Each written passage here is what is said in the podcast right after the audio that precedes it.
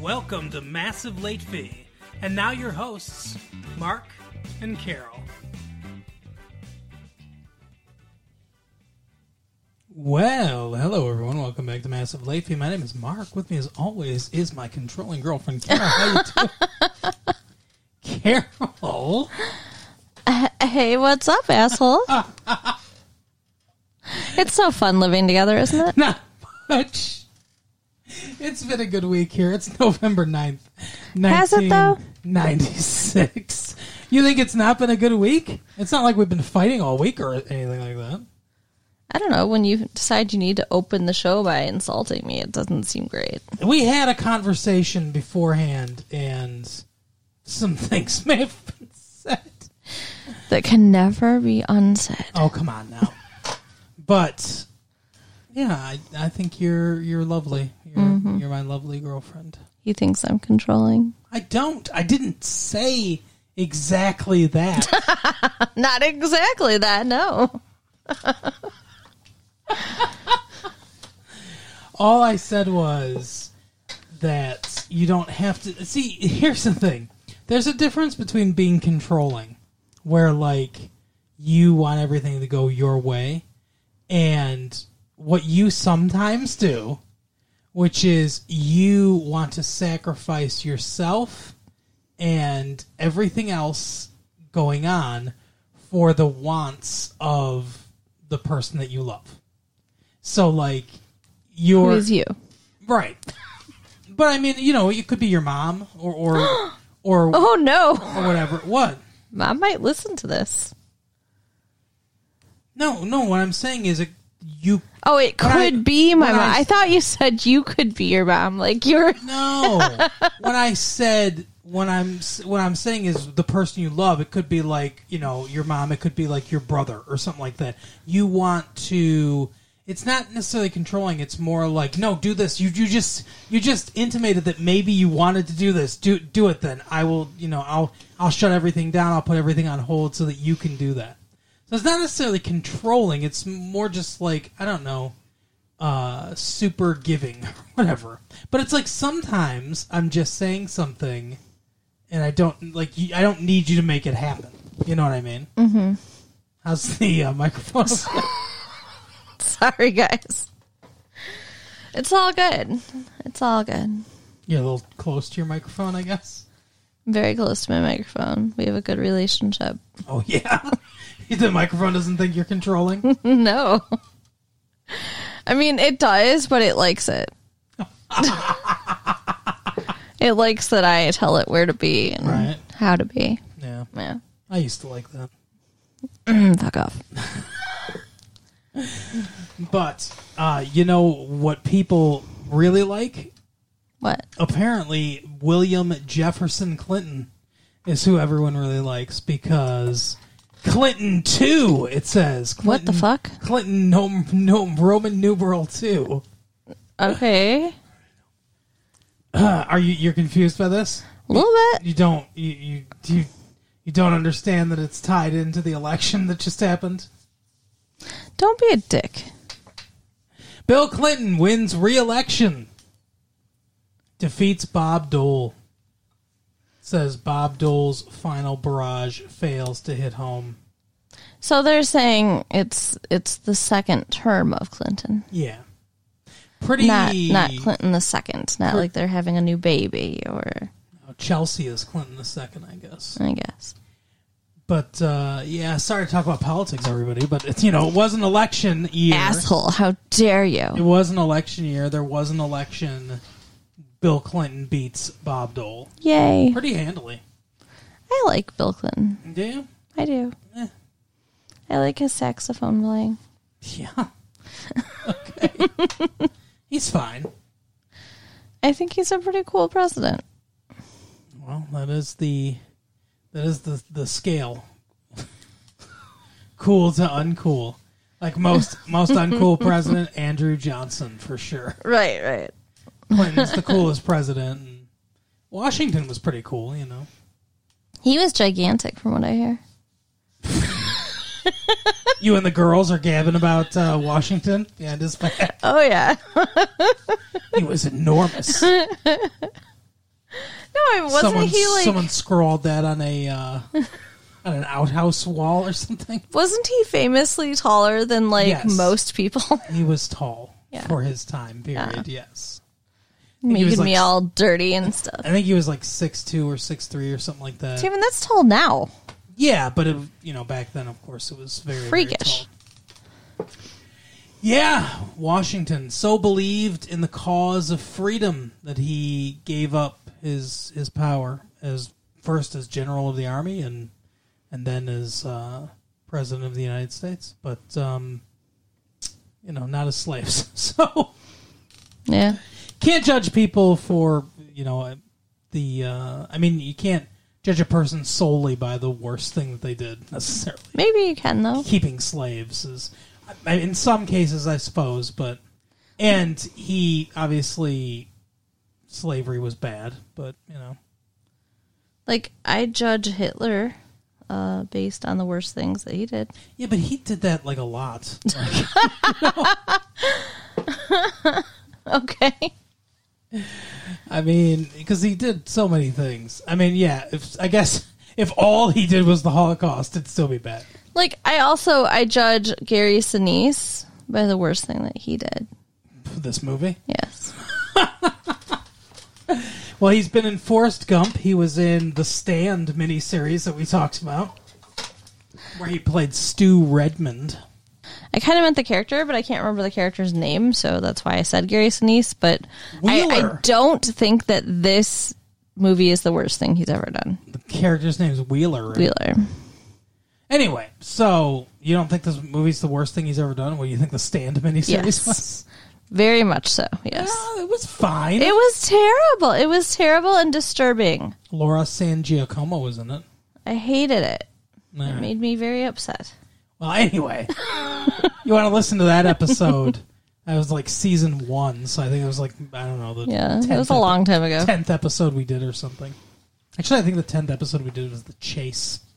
Somebody go back there and and and s- and, Dig and, through our tapes. and stick through our tapes and see if I'm right. If the tenth episode we did was the chase with with uh, Kristy Swanson and Charles Sheen. I feel like you're just like throwing darts at a dartboard with the names of episodes on it.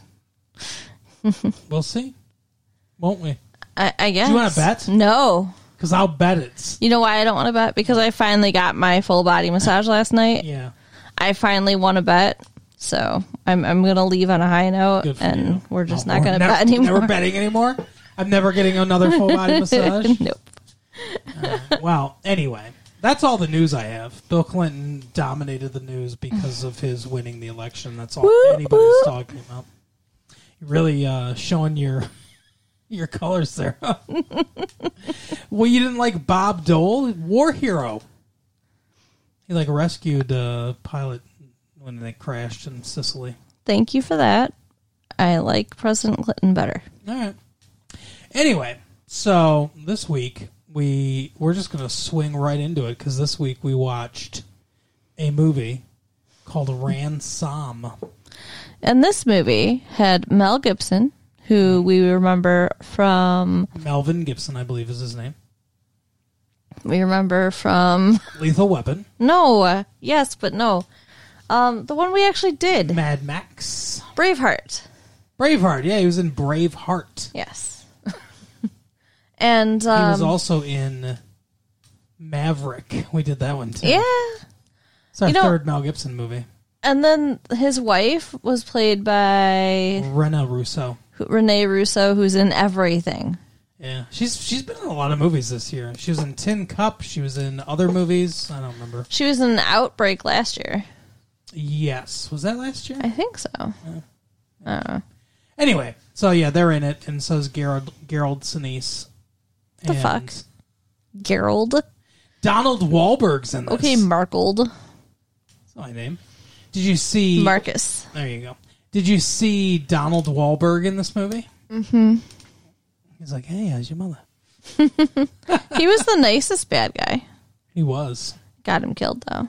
and also Liev Schreiber and Lili Taylor, bunch of people. Yeah, lots of people in this movie.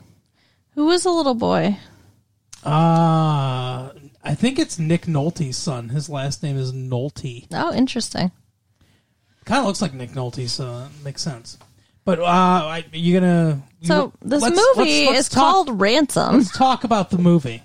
and it's about Mel Gibson is this super rich airline owner. Yeah, when he was younger, he had the devil in him.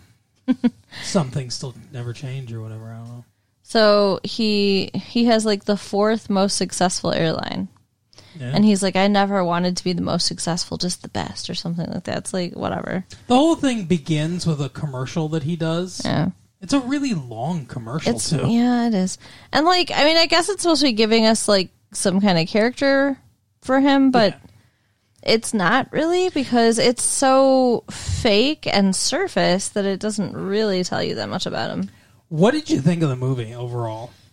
Um, I thought it was decent. It was good. It, it wasn't great. I have a lot of problems with this movie. Yeah, I had a feeling that you would. Um, but I mean, like, I, I'm glad we watched it. I enjoyed it. I wouldn't put it in my top ten.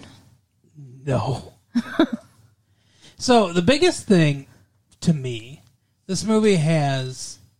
So there's two. There's two really big things to me. Okay. But this this movie has a structure problem, like a really big problem with its structure. What's the big problem? because it's so they you know we establish him his family and and mel gibson mm-hmm. we establish him and his family and all that stuff kid gets kidnapped you know they they go through the whole ransom bit and things go crazy along the way there's a bunch of action and stuff like that then kid gets returned to him think it's over. Then it's not over. And then it keeps going. And then, like, It does. it's. We reach the climax of the movie, and then we're in the resolution, and then there's another climax. And yeah, It, it's kind of like a fake out. and it's like. It. So Mel Gibson figures things out with his brain in this movie. Good, good, good thing he used his brain. Um, what else is he going to use to figure it out? He's figured things out with his pinky finger. All right. No, he he puts the pieces together. Well, I mean, it's a pretty glaring piece. Well, okay, so yes, that's true. I think any person would have put it together in the situation he was in. But he he correctly surmises. They don't exactly explain how, but he correctly surmises that if he gives that if he pays the ransom, they're going to kill his son. So then he gambles and doesn't give the ransom. But they do say how.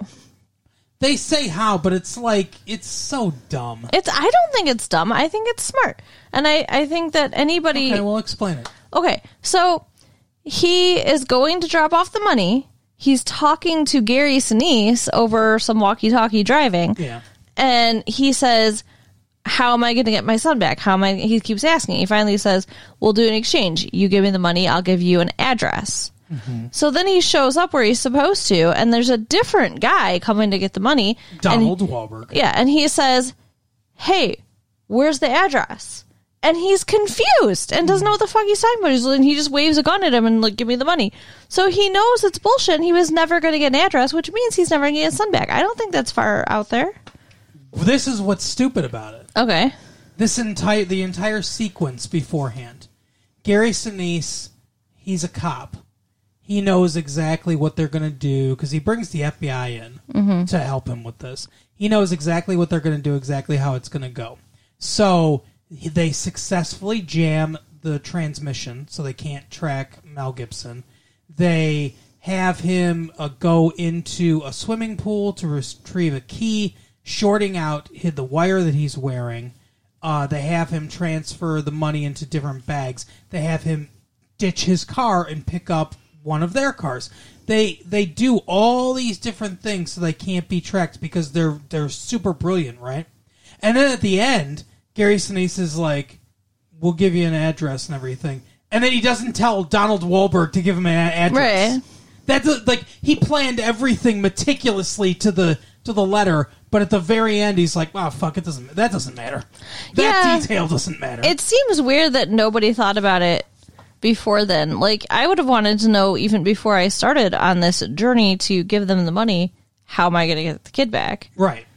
It seems like it would make sense to have that shit set up. So it doesn't like he could have given him. A, he could have just told him give him this address or whatever, and it had it be a fake address or something. It was just dumb that he planned everything out so meticulously, except that one thing. Yeah. which then led Mel Gibson to figuring figuring it out. I guess he assumed that he'd hand him the money and then say, "Okay, can I have my son?" Like, I don't know. I kind of love how the the FBI still follows them there. By the way, Yeah, first of all, how? And second of all, why are they so dumb? oh yeah, Like he was not in. Da- they claim that they shot Donnie Wahlberg because they thought he was in danger. Mm-hmm. He wasn't in danger. no, Donnie Wahlberg was driving away from him. yeah, The fuck? I know it was weird. It's so dumb. And they shoot him and kill him, and he's like, "How am I going to get my son back now?" Like nobody thought about that. Keep the guy alive so you can find some shit out. Right. But what I don't like about the ending is that throughout the whole thing, they kind of show that Mel Gibson is be. At first, he's taken aback because who's gonna who's going to anticipate losing Right. son? But then he once he gets his footing, he's like one step ahead the whole time of the guy Uh-huh. because he's like he figures out that they're not gonna get, give him his son. So then he comes up with the idea to basically turn the ransom into a bounty on Gary Sinise's head, and then figures out that Gary Sinise is the the missing like mastermind or whatever. He figures all this stuff out, but in the end, it just turns into a fist fight in the street, and it's like that's that's how he defeats him is punching him in the street. It just doesn't it doesn't make a whole lot of sense, and I don't know. I didn't I didn't like it. I didn't like that aspect to it. This is another movie to me, kind of inspired. Ron Howard directs this movie, and maybe Ron Howard isn't the guy to direct this movie Okay. in my opinion. He's a good director, fine Opie. director. Yeah, yeah, exactly. Apollo 13's own Ron Howard. Mm. But I think this movie could have used a grittier director. Somebody like this movie needed to be nastier than it was. It's it's like it's like it's trying to be street level, but it's all polish. And everything comes out fine in the end. Everything's cool in the end. If the Coen brothers directed this movie, this movie, to me, this is an- another one of those movies that's kind of inspired by Fargo, Coen brothers, or inspired by Quentin Tarantino, Pulp Fiction, right? Okay. Like, it, has that flavor to it, but with none of the teeth at all. Because there's a point where Gary Sinise is like, he's, he's screaming with Mel Gibson on the phone, and Mel Gibson's like, "Hey, my son. And he's like, You want your son back, you know? And then he shoots the gun.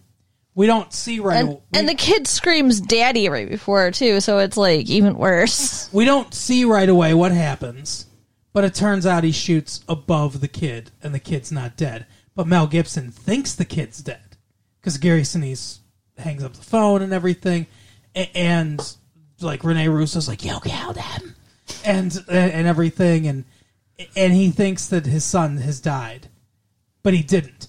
Coen Brothers movie or Tarantino movie, maybe that's when the kid actually does die Right. but they they wimp out and they don't kill the kid. Then there's a point later in the movie where Mel Gibson figures out that Gary Sinise he's gonna write him the check. He figures out Gary Sinise is the mastermind or whatever. Gary Sinise knows that Mel Gibson has figured it out. How did he know? That's one thing I don't get. Well, he said when he the reason they picked him is because he paid the bribe, right? He paid the mm-hmm. guy off, and he's like, "You're you're a payer, so I figured you'd pay again." He goes, "I saw you on TV. I looked in your eyes, and I could tell you were lying." So he's like a cop, so he can tell by the eyes or whatever when mm-hmm. people are lying. So when he was in there and talking to him, he knew he was lying once he mm-hmm. figured it out. So that's I think that's the implication. Whether or not that's realistic or not, who knows? But Gary Sneeze pulls a gun on him, and again, it's a point where if the movie had some balls, kill Mel Gibson. Yeah. You know, have it like the bad guys can still lose, but it could be it could all not go perfect. It yeah, It all goes perfect for Mel Gibson and his family. and like there were a lot of times when he should have killed the boy, and he should have killed Mel Gibson, mm-hmm. and he just didn't. Like he could have shot him there and picked up the check that had already been written and signed, Yep. and went and cashed the fucking check. Yep. I mean, granted, they probably could have stopped it. I don't know, Maybe I'm not sure. But Everyone knew who this guy was, so it's not like they questioned it. I mean, he it was a big story, and his face was all over the news and stuff like that. So, like, if he comes in with a check for four million dollars from this guy, no one's going to be like, mm, "We got to check this." You know, I mean, maybe they would, but I could see in movie logic, I could easily see them saying, "Oh, Mr. Wheeler, you're here. Of course, we've seen in the news. This is the money that he's publicly stated he's going to pay you. So, of course, we're going to catch." You know, it. Right. I could see it working out. Like you could do it to where she he kills Mel Gibson. Uh, he thinks he's getting away with it, and Rene Russo stops him. Rene Russo does very little in this movie except scream and get beat up yeah, she doesn't get a lot of agency at all. He's he makes decisions like putting the bounty on this kid's head. Oh, yeah. without consulting her in any way. he's a shitty husband for sure. I don't like that and- about their marriage. And that leads into my second problem with this movie. Hmm. The protagonist is incredibly unlikable. yeah, I did not fucking care. Like I wasn't rooting for Mel Gibson in this movie at all. He's a rich prick who paid a bribe to who committed a crime. Mm-hmm. He admits to committing a crime, and the the guy that you know he committed the crime with or whatever is in jail, and he's not in jail. So that guy, played by Clueless's dad, by the way, Yeah. Dan, Dan Hedaya, he he's totally right. He's totally justified in being pissed off at this dude. Yeah. So like he did that bad thing. Then everything he does is something no one would do and more antagonistic and just pisses people off and is totally arrogant. He acts like a rich, arrogant prick Yeah. the entire movie. Where he's like, oh, I, fi- I figured it out. You're not going to give me my son. Well, guess what? I'm going on TV and I'm going to be like, fuck you. I'll come get you. You know, and like, and just super threatening with him. The, ev- the whole time he just acts like an asshole. And at, at no point do I, do I feel much sympathy for him. And at no point do I really care about him. I do, like I don't care if he wins, I don't care if he loses. And this is with Mel Gibson doing a fantastic Oh, acting yeah. job throughout the whole movie. When he thinks that his son is dead, the way he just kind of like breaks down and melts and crumbles, it's brilliant. He does such a good job in this movie, but this character is written in such a way that I don't give a fuck. But what about the kid? And what about Rene Russo? I mean, I, I care. I'm invested for them, if not for him. I care about the kid because he's a kid. So Mm-hmm. just projecting him onto any generic kid. right. I care about whether he's gonna like his. He, there's a couple points where he's scared and crying and stuff like that, where it's like you know that obviously that that's such base level surface m- uh, emotional manipulation from a, a screenwriter that it's like of course you're gonna care about that, but I don't know enough about the kid.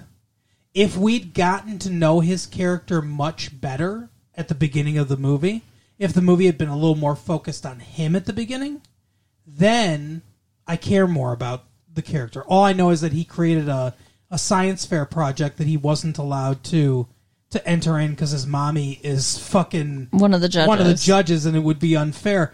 It- But it's like it focuses too much on Mel Gibson. I think Mel Gibson and Rene Russo for the first twenty to thirty minutes of the film should be background characters, and we should really get in depth into Sean. That's the the character's name.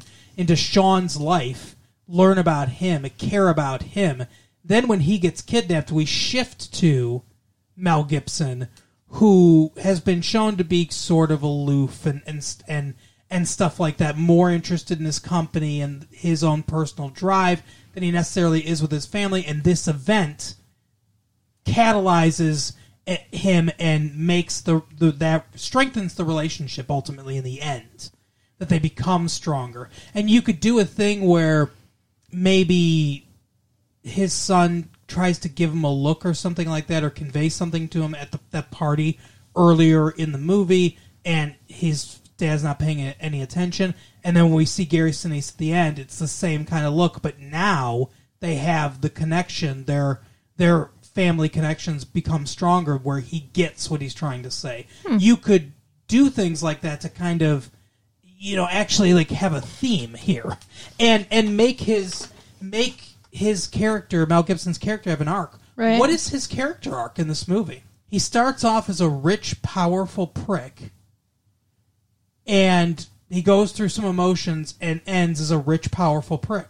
He's not going to pay for the crimes that he's done. Has he learned any lessons? No. He did things his way, and it all worked out, even though it shouldn't have. Yeah.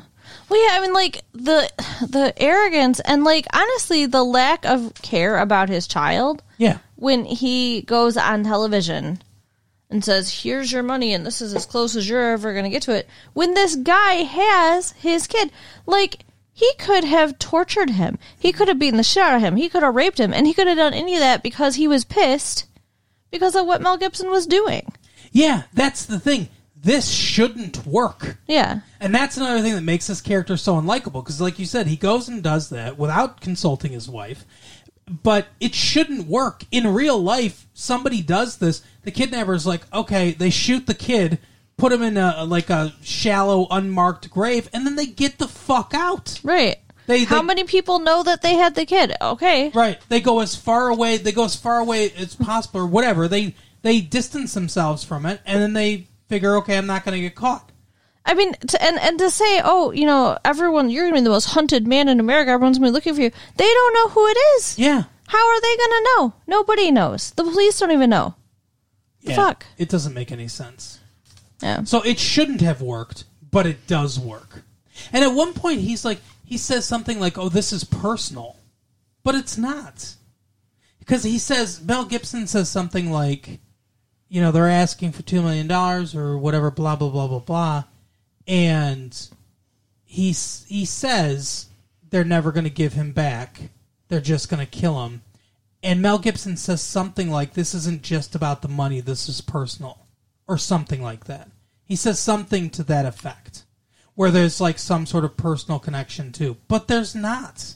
I don't. Yeah, I don't remember. I remember them correcting him right away that this guy is all business and just be business with him. And And that's the thing too. Is like he doesn't use business to really navigate this situation, or at least it's not.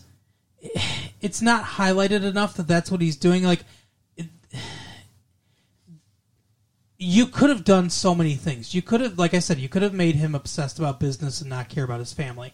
And then what he needs to do is get out of that mindset and think more about his family and, and things like that to maybe I don't know, Sean leaves clues around or something. I don't know. I'm just saying there's things you could do in order to to make this to, to give this character an arc to to to understand how he got from the changes that he had to make in order to navigate this horribly traumatic situation. But none of that happened. no, And you, to me, it's just a standard action thriller, I guess. And it it really it takes a situation that could be really good. You know, either like I said, you could do it gritty, you could do it not gritty, you could do it where there's a happy ending, the Ron Howard style, as they call it, but not be so by the numbers okay, everything in this is super just boring by the numbers. The direction, the lighting. I wouldn't say boring. I didn't feel bored in this movie. Well, I wasn't bored, but it's just so standard. Like I, I pretty much figured almost everything that was going to happen. The one interesting twist was the fact that Gary Sinise and all his cohorts, he was a cop, right? And he pieces a wa- out a way to to actually get his money because Mel Gibson's like, you know, I'm upping the the bounty to four million dollars. Yeah, and can we back up for a second? The reason that happens yeah. Go ahead.